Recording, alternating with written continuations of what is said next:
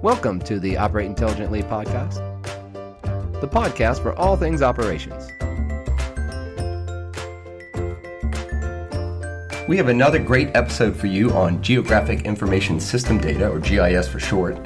Joining me today from the Dude Solutions product and GIS teams are Chuck Wright, Senior Product Manager, and Anna Ross, Senior Solutions Specialist. Welcome to the podcast. Hey, thanks for having us. Thanks. So tell me a little bit about yourself and what you do for the Dude. Anna, let's start with you. Okay. So I am a Senior Solutions Specialist.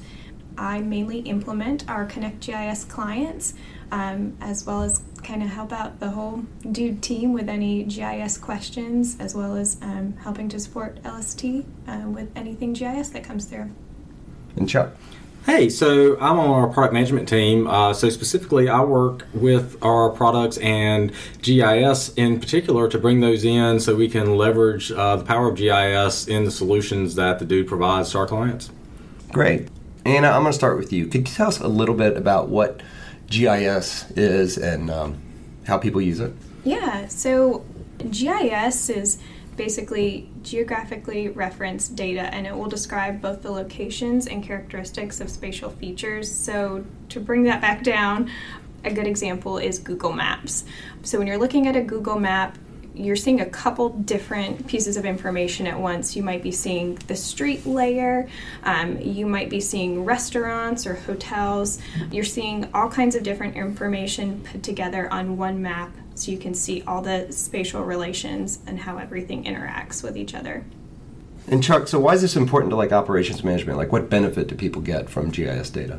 So thanks, Brian. Yeah, in operations, there's a ton of benefit, but let's just talk about some of the real top things that are kind of low-hanging fruit out there for people to take advantage of. So the first one is really having a reference base of where things are in the organization, especially true for anybody that has any assets that are spread out over a large facility, perhaps over an entire county, or even in large agricultural operations. Knowing where those things are a lot of times is locked up in people's heads. So if somebody's out sick one day, somebody retires, where's that information? Where are those assets? One really funny story that I've got there is a town, and they were had a water leak, and they were searching for a water valve to turn that off so they could stop the leak, get it repaired. And they start tracing it back, and they just can't find this water valve.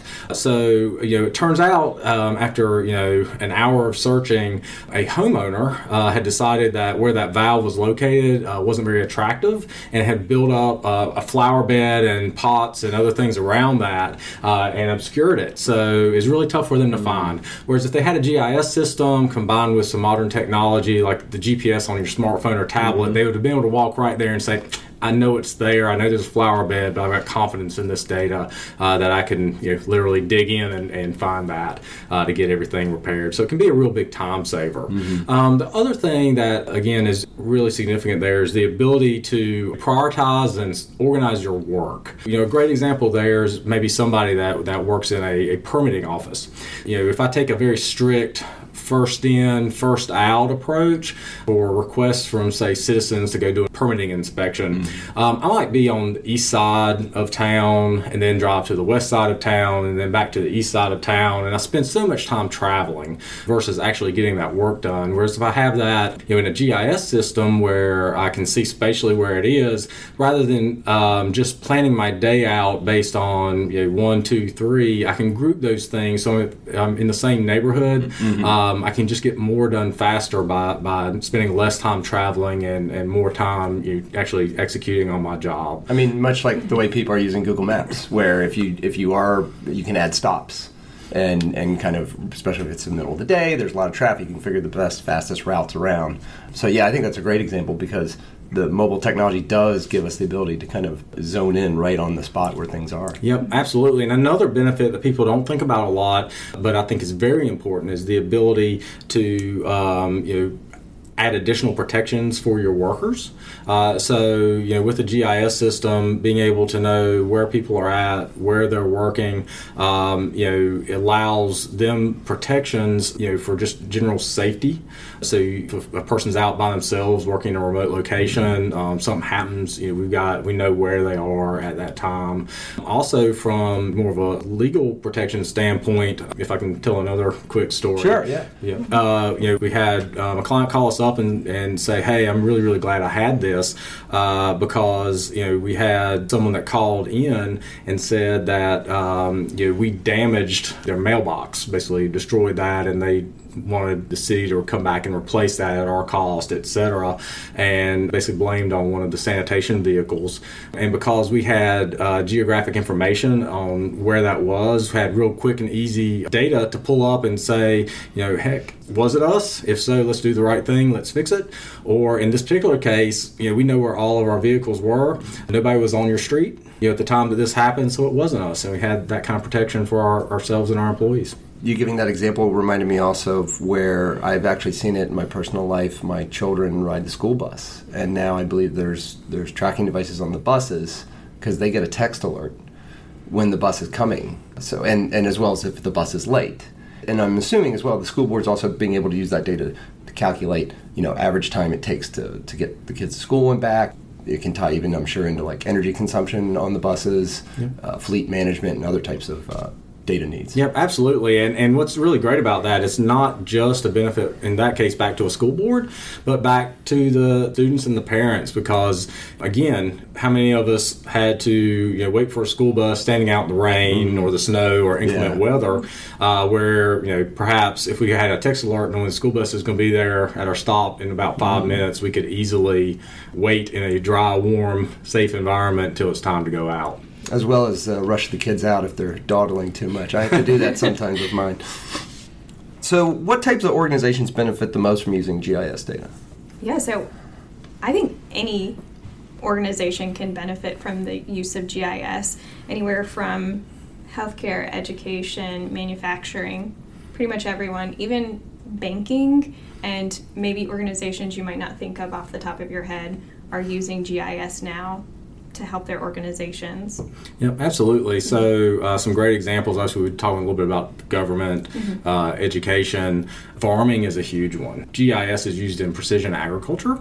There are some crops that have very specific pesticides or other treatments on the plants that they use that can be, you know, thousands of dollars to apply, and by using precision GIS and GPS on tractors and farm equipment, they can ensure that they have exactly the right application and where that is. So that's another great example. Any kind of utilities, pipelining is also another big one. So any oil and gas industry is very large. Another one, I don't think people may relate to GIS, but is pretty critical is in meteorology.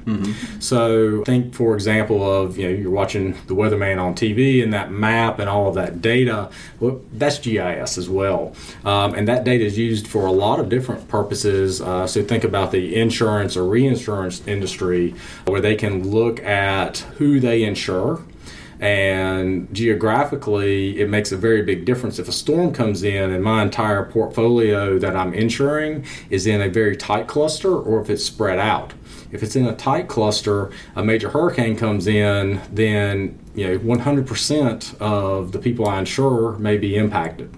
Whereas if I have that spread out geographically, I'm able to reduce my risk, provide overall better service by knowing that it's very unlikely for a large percentage of those insured to be impacted all at the same time. So very easily to see those patterns in a map form or GIS. Not so easy to see it in a more standard tabular Excel spreadsheet data view.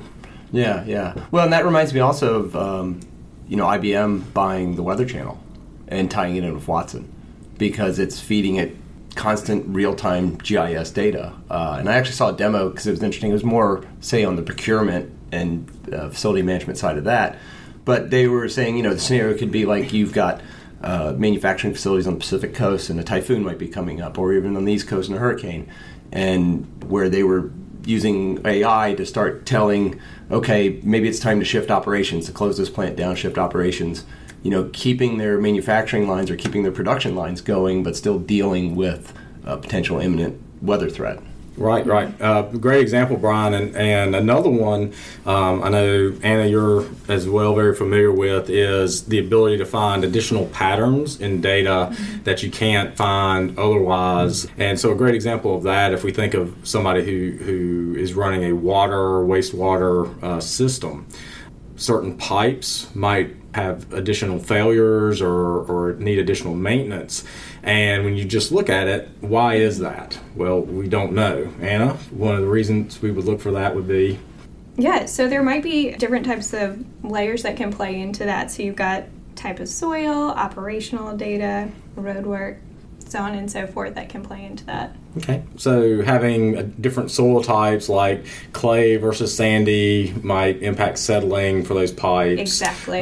Somebody's got some heavy equipment out for the roads. Yep. You know, maybe that has damaged a pipe underground without somebody's knowledge, those kind of things. Yep. Yeah, you'll be able to have all that information in one place. So then, yeah, you kind of go and look at, you know, do you see those patterns? Have they happened at a frequency maybe that's out of the regular, normal operations and such? Okay. Yeah, absolutely.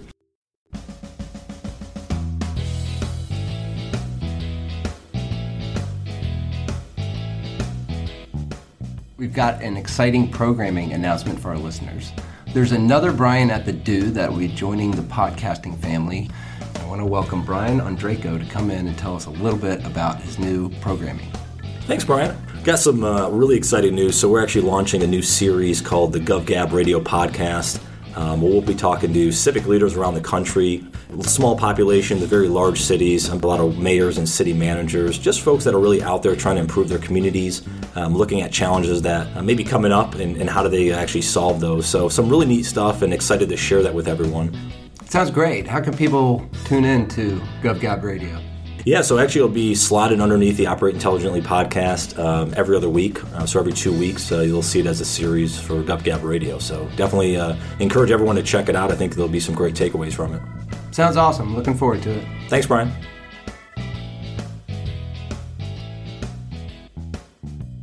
So how does somebody get started with GIS in general? I'm assuming like a lot of times people probably have data, and it's just like how would they leverage that data? Yeah, so if they've already got existing data that they've been maybe building up over several years or that someone created maybe 10 years ago and they're ready to pick back up, the best thing for them is going to be to just go ahead and just dive into that data. If they need help kind of getting to that point and getting started, there are so many resources online for GIS. You can actually just type into Google how to get started with GIS, and tons of YouTube videos will come up, websites, all kinds of resources. So getting started that way is an option. There's always the Esri route as well. They've got tons of resources on their website. Yeah, could you tell me who's Esri? Yeah, we are Esri partners, and Esri has a GIS platform. Arc Desktop is one of them that our clients can purchase, and it is a way to manage, edit, store your GIS data. So tons of resources online of how to use that software. I add to that also, it's really important just to figure out, you know, what's the outcome you're looking for from it. Yeah. So I've seen people that hear about GIS, they get really excited about GIS, they might spend a lot of money getting GIS going, a program, system, a consultant in, and then, great, I've got some data. And they're not necessarily getting a lot out of that data.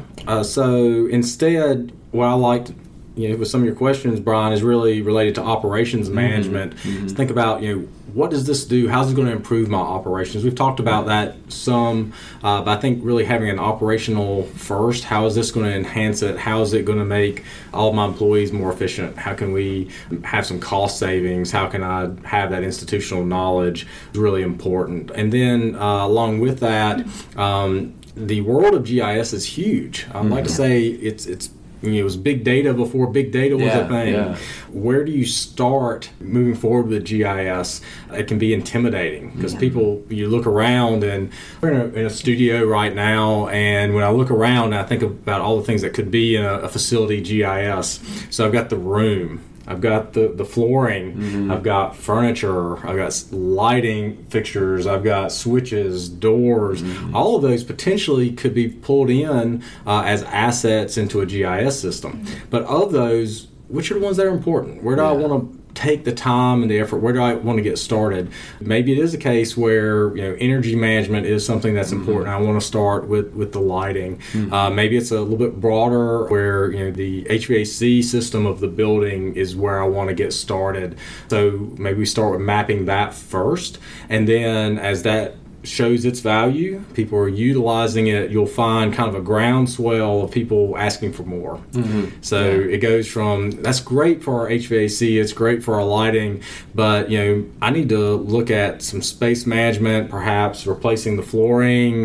knowing some square footages, knowing what type of flooring's in each room, what's the requirements for each room, because the flooring in the studio is going to be very different than what's in a bathroom or a food services area.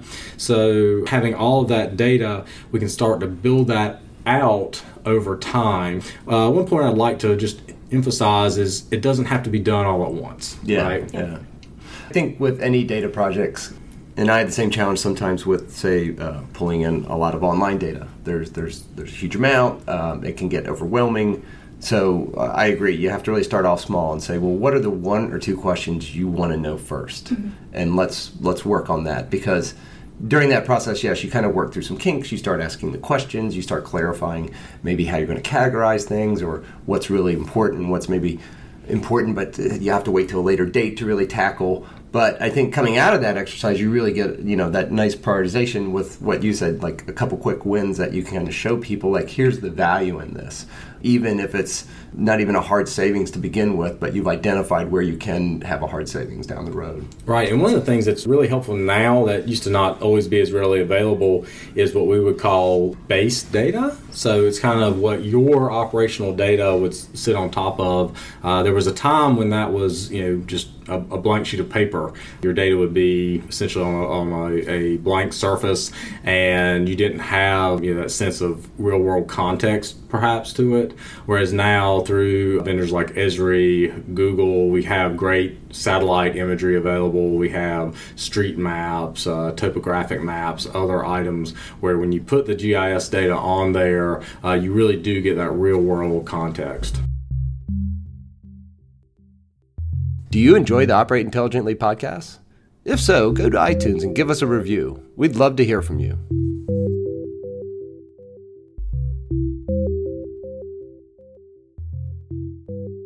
So where do you see GIS kind of going in the future? I mean, like you said, there's so much out there. What are a couple things that you're seeing that are going to come around the corner? Yeah, so I feel like the possibilities are endless for where we're headed with GIS. I know right now some of the options of things is to be able to see, so you have utility data, especially pipes and whatnot, you can see those in 3D instead of just a flat surface on a map. So you're really able to locate where these pipes are, know where you need to get your work done, and just having that 3D visualization is great. So I saw some things where some workers were using, I think it's called augmented reality, out in the field. Yeah. Can you tell us a little bit more about that, Anna? Yeah, so basically they can put on the goggles and they'll be able to see the data right there in 3D. So. Yeah, we talked about that on one of the recent episodes with Paul Lachance, talking about exponential technologies, and he gave similar examples, more so if a worker had to go up on like a ladder and work on, like, say, an AC unit, but the subject matter expert couldn't do that. He was able to talk through, you know, have something like Google Glasses there and walk them through the process, make sure they had everything, the right tools and such. It's just really neat stuff. Right, and as Anna was saying, you know, with those, you can actually see that modeled information, you know, right there superimposed with, you know, what you're seeing with your real eyes. And so underground features, again, those pipes and other things, it's like you're literally seeing through the earth. And combining with that, someone back in the office can see that as well. So, yeah, it's really, really cool technology. Some other things that we're seeing is just historically that GIS has been maybe confused a little bit with the concept of GPS, which is the global positioning satellite system we have. But they're two different things, very complementary. And with that, GIS historically has been more for things that are outdoors. And that's changing. So indoor-based GIS is also becoming very powerful. New technologies are happening with smart lighting and other sensors where when someone is indoors, you can use, just like GPS, know where you are.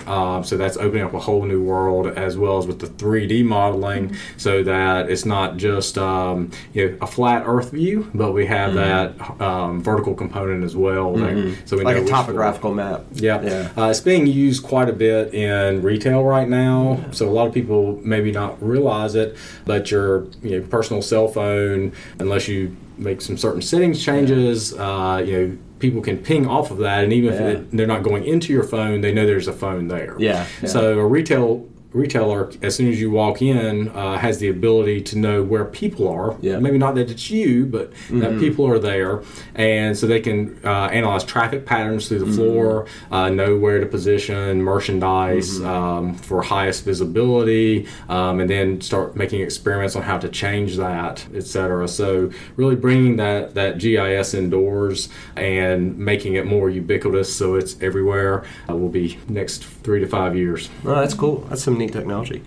So we've talked a lot about technology, but I wanted to ask both of you what your favorite part of GIS is. Yeah, so for me, my favorite part of GIS is I'm a really visual person.